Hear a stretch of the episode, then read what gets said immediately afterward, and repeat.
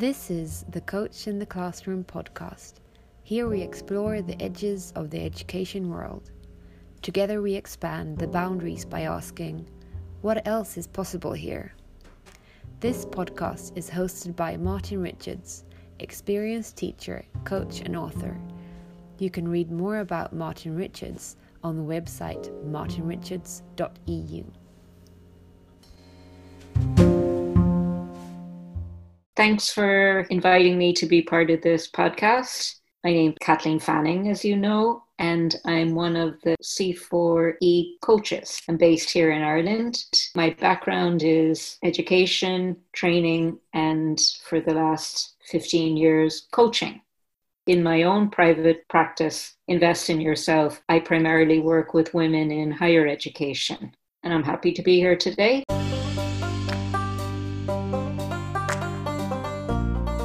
A coach involved in coaching for educators with you, I've been curious about the origins and how it all started. Can you tell me? Yeah, it's a long time ago.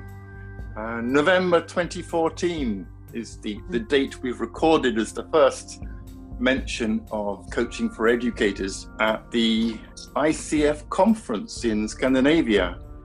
I had the idea with me. I took it with me to the conference and just put up some notices asking coaches if they were interested in coaching educators. I put the notice up on, I think it must have been Thursday evening, saying, Meet me Friday, coffee. And it was crowded. There were 20 coaches saying, Yay, let's do this. And I had no idea what it was I was going to do. I just came up with a cute name, Coaching for Educators. Like, who else?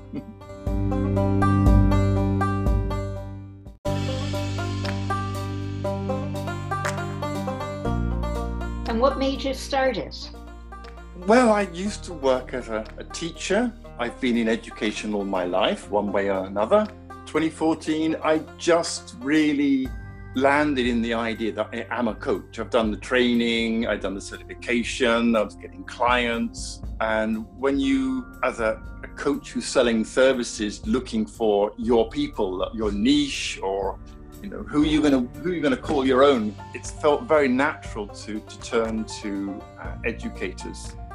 I had gone to the local colleges in malmö where i was staying at the time five of them i think and offered coaching to teachers there. And it was on the bounce of, from that from the really good results and, and uh, reception from the teachers that i'd gone to this conference really full of well, you know how I get. I get really excited about things. hey, let's do this. It felt a very natural thing. Coaching for educators, it was like blindingly obvious to me that this was the thing to do. It's like people coming up saying, Yeah, really good idea, Marty. What we're going to do?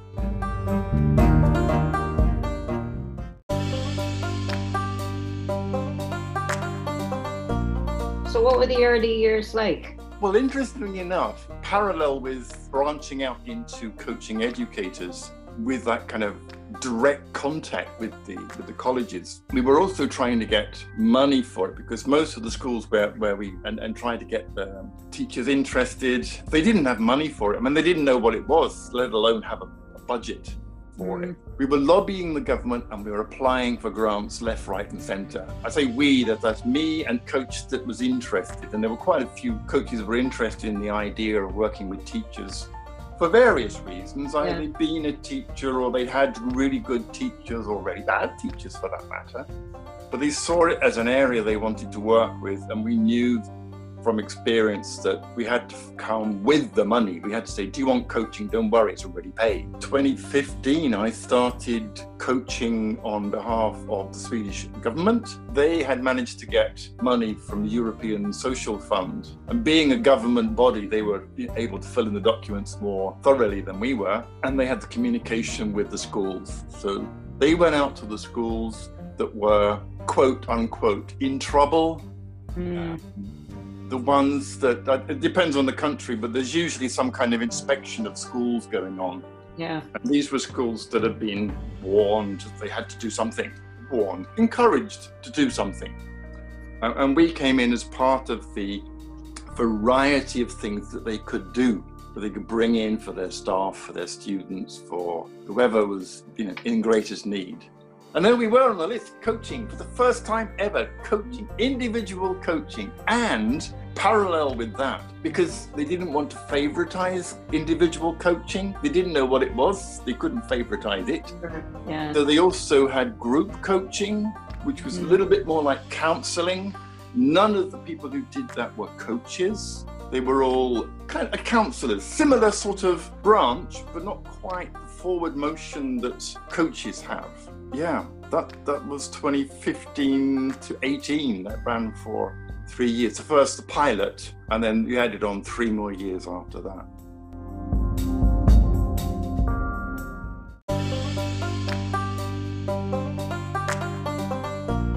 Right. Okay. I'd say people would be wondering what are educators like to coach? yeah, uh, the reason I laugh is because they're not the same as, well, they are and they aren't. I think teachers are more sensitive towards being told what to do. Mm. I have worked with managers, sales managers, sales teams for that matter, as a consultant with a coaching approach. So I've been able to adapt some, some coaching strategies in with the consulting. They love being told what to do because it means the bottom line more money, more promotion, Yeah. more influence. I, I was working with, with uh, business communication. If I could get this group of people to work with each other better, it meant that they had a better time at work. Everyone was on board. And that was done without any sense of saying you got it wrong. But if my experience has been if you have that approach with teachers, hi, I can coach you to be a better teacher. They turn around and, and say, Do you think I'm not a good teacher? Exactly. Who told you I wasn't? Exactly. That well, there's that as well. Who says I'm not? I never meant it that way, but that's the way it, it was perceived. I'd never had that really with with managers. I mean, say to a manager, "You can do better." They say, "Yeah, I can, but I don't know how. Would you show me?" Because for them, it means it either means to get more work done or the same amount of work done with less effort. I mean, who's not going to buy into that? There was a little bit of suspicion around the, the hoopla around coaching. It was too good to be true. The kind of marketing that was going on was a little bit not believable. I remember saying at one presentation, would it be okay if you got better results with less work? And you could, you, I could really see the disconnect between me and the, the teachers because it was like condemning them for not working hard enough at the same time not getting the good, good enough results. It was a good discussion because it brought out their worry about being a good teacher. At the same time, the, the, the attitude towards coaches and coaching as being um, not credible. Mm. So yeah, there was that. At least at the beginning, uh, I found ways to to deal with it, and that the benefit of, of working for the government. I was sent in. I was already under the radar. I was already talking to teachers who'd been told you've got to do better somehow. So they were curious about doing better.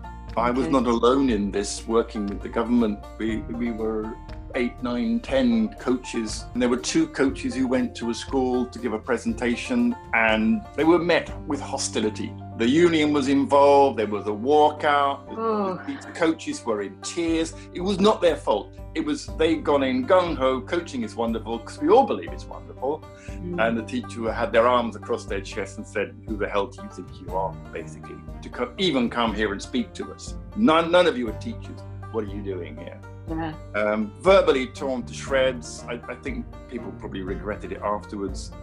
So we learn from that. We learn not to say certain things. We learn to ask a lot more questions. We learn to be more coach-like in our presentations. Basically, you know, do what you say you're supposed to do. Just ask those open-ended questions and let the transformation show itself. Oh, it sounds so easy, doesn't it? It's typical coaching hoopla. Coaching thing. Yeah. Um,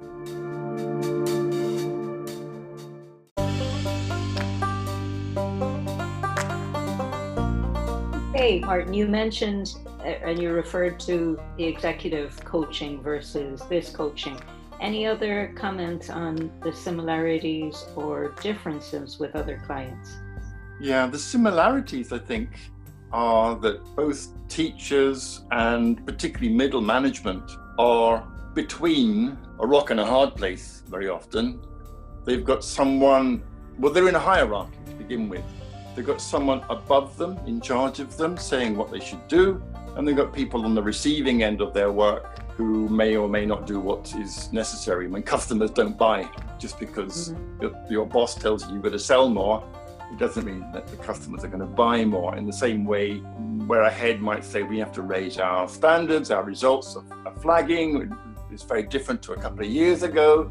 It encourages the teachers to go out and do their best. Maybe the students aren't on board with that, and then teachers are stuck between a rock and a hard place. So that they have similar. They are observed a great deal. Teachers, I mean, are observed a great deal. Everyone knows what teachers are doing. They have to behave ethically. They have to show their working. They have to show everything that they are going to do and have done. So there's a lot of bookkeeping, paperwork, reports going on outside the classroom. A lot more transparent. Yes. Would that be right? Yes. Yeah. Mm more I think the the older the students get, the, the more of bookkeeping is done. I'm not sure about that because I haven't worked in primary schools for a long time. Mm. But yeah, there's, there's a lot of expectations and pressure, and the, you know, if anything is wrong in society, well, the teachers should do it. You know, sex yeah. education, drug education, alcohol, you know, everything is put on mm. education. No time to get into it, of course. So there's a lot of pressure on, in, in the same way there can be pressure on a salesperson or anyone in middle management, they have to produce the right documents, the right, they have to produce the right stuff and quickly, and everyone's watching them. Yeah.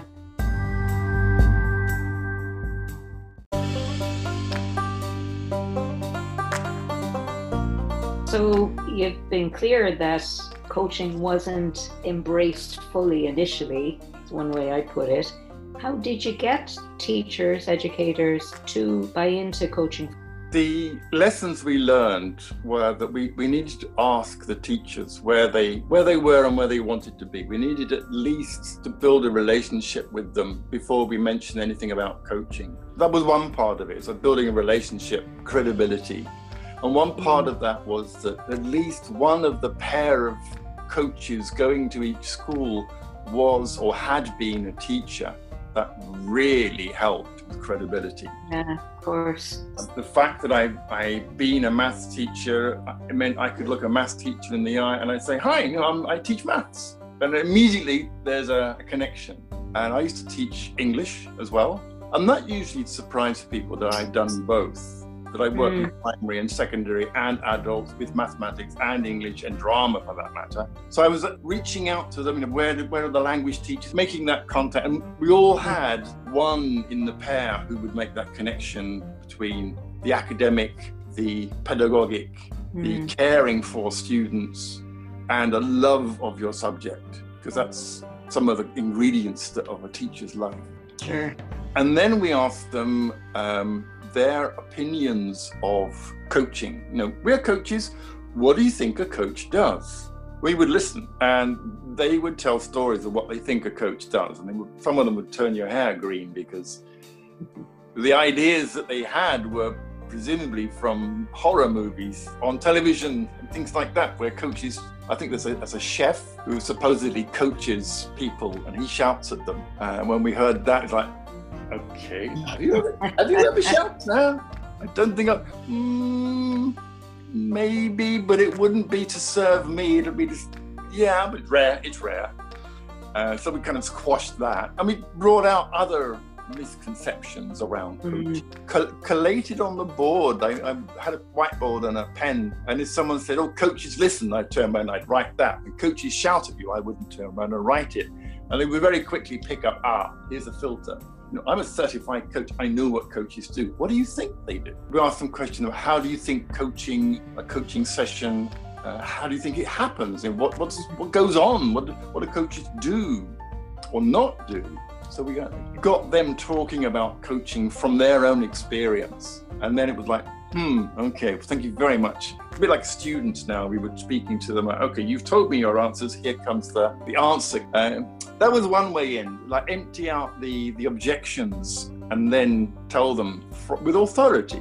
I'm a certified coach. So we would have that credibility of coaching as a profession. And then we would do from that, I used the International Coach Federation core skills, which I prepared as a slide. I just had the core skills written up. There were about a dozen different things, mm. everything from ethics, standards, communication, and managing accountability and progress. And we just asked the teachers, which of these skills do you use? Of course, yeah. managing accountability and progress, every teacher sure. does that. And then we talked about the details of some of them, and they realized that no, we don't quite go that far. That was really a, a good way in, just to show them something very concrete, simple, one slide. We, what, what do you do? And give an example, and then we would give an example. So we were kind of on the same page. Yeah. And then the third thing was prove it. When they said they were good at listening, and teachers generally are good at, they can read between the lines. Um, I mean, they were reading us they were able to work out how long we'd known each other, whether we worked together before. I mean, they they read you, but then it was up to them to show us that they could do what they, they called active listening, like kind of a shrug around that because it's been pushed onto them. So show us, and we did a, a pair activity where one would actively mm. listen and the other one would maintain eye contact for like two or three minutes without speaking and noting when they wanted to say something. They counted how many times do you want to uh, how many times do you have something to say? Zip it, right? Just count the number of times. uh, who had over 10? Really? Okay, you had over 20. And they're like, wow, you, you managed to zip it. Okay, what does this coaching thing look like? And by this time, we'd established enough trust and rapport that somebody stepped into the empty seat, which we talked about three or four times here is an opportunity for somebody to get coached today. And then we talk about something, here's an opportunity, until they yeah. were almost storming the room.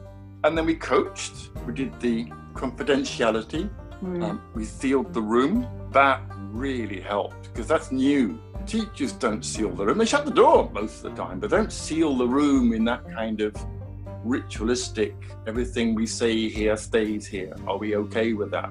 Put your hand up if you agree. Everyone agrees. We see that everyone agrees, hands down. Does anyone disagree? No one. I mean, that kind of ritual yeah. locks them into okay, it's okay, it's a safe space. One of us would coach one of the teachers we would give no advice, we wouldn't shout at them, we would just ask open-ended questions and reflect back. We kept it simple. We weren't trying to, you know, shock anybody. We just yeah. wanted to demonstrate this is what it looks like. One coach did the coaching demo, the other one would do a debrief. Like, what did you see the coach do? And teachers are really good at reading, as I said, reading between the lines, but also intuiting what's going on. What did the coach do? What did the coach not do? They practically cracked the code there and then in 20 minutes of demo because they are they like sponges. Remember, we, we've gone maybe an hour and 20 minutes now. Yeah. If they aren't on board, they've left the room to go and do some marking, right? They're all in the room, they're all on board, they've seen a very rich demo, they've decoded it, they're sitting with all the keys to coaching in their hands and the, the list in front of the ICF list, they're almost there. They obviously need to practice an awful lot.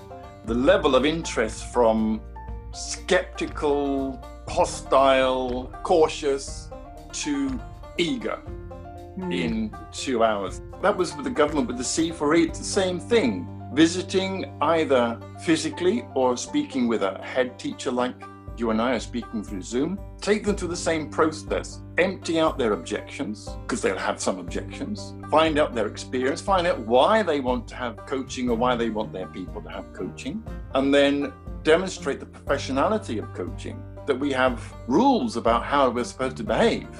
Yeah.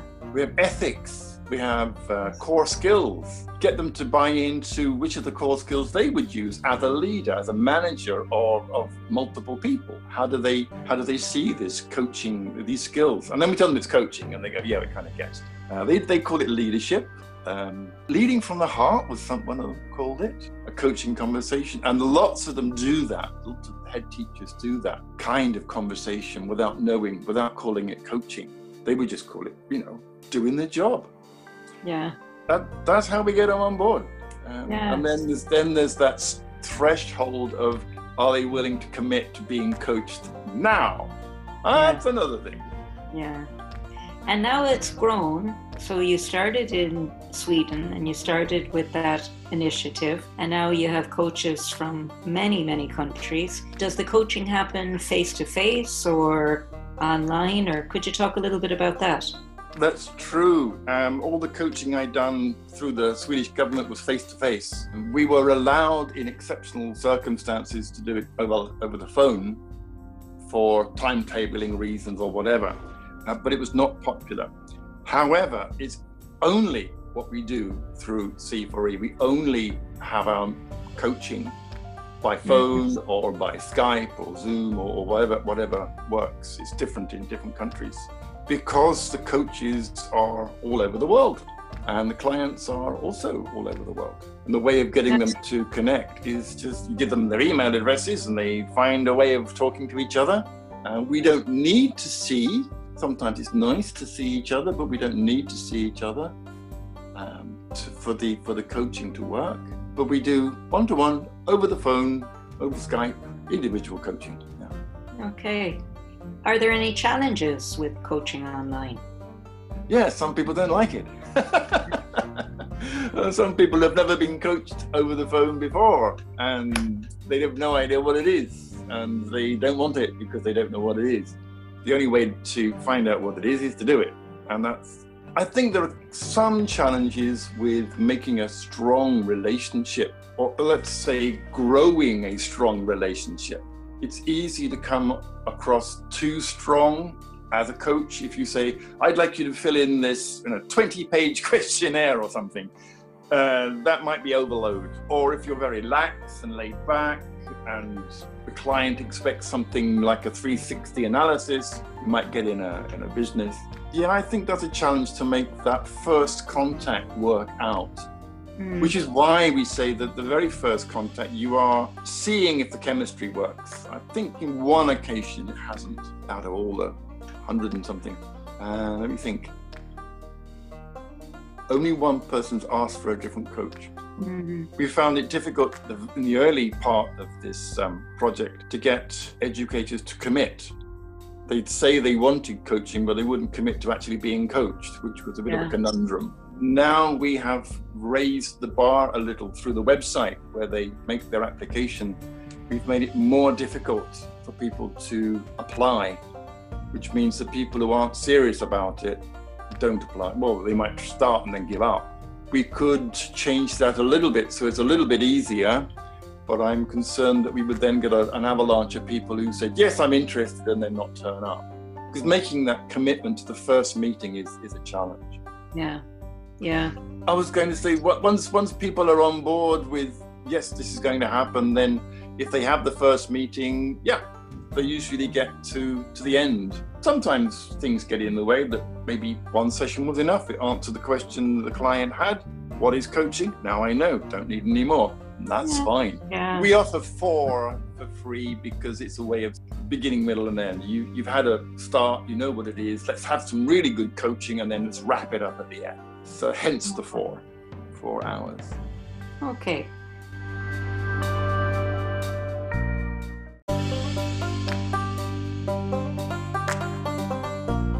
So looking forward, Martin, what are your hopes for C4E? Well, I really hope that teachers get a taste for coaching.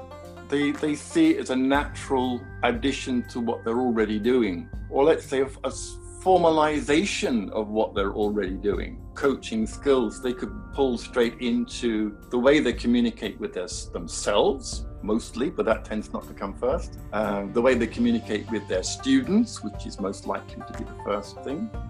Uh, the way they communicate with each other, and the way the managers or the, the um, head teachers communicate with their staff just to have that pause, openness, non judgment, curiosity, all the stuff that we train and drill as, as a coach. I'm hoping some of that will rub off because young people ache for it.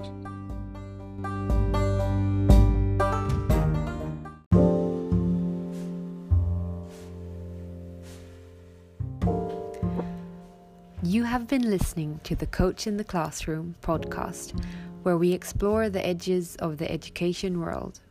Together, we expand the boundaries by asking, What else is possible here? For more information, contact Martin Richards via the website martinrichards.eu. That's martinrichards.eu.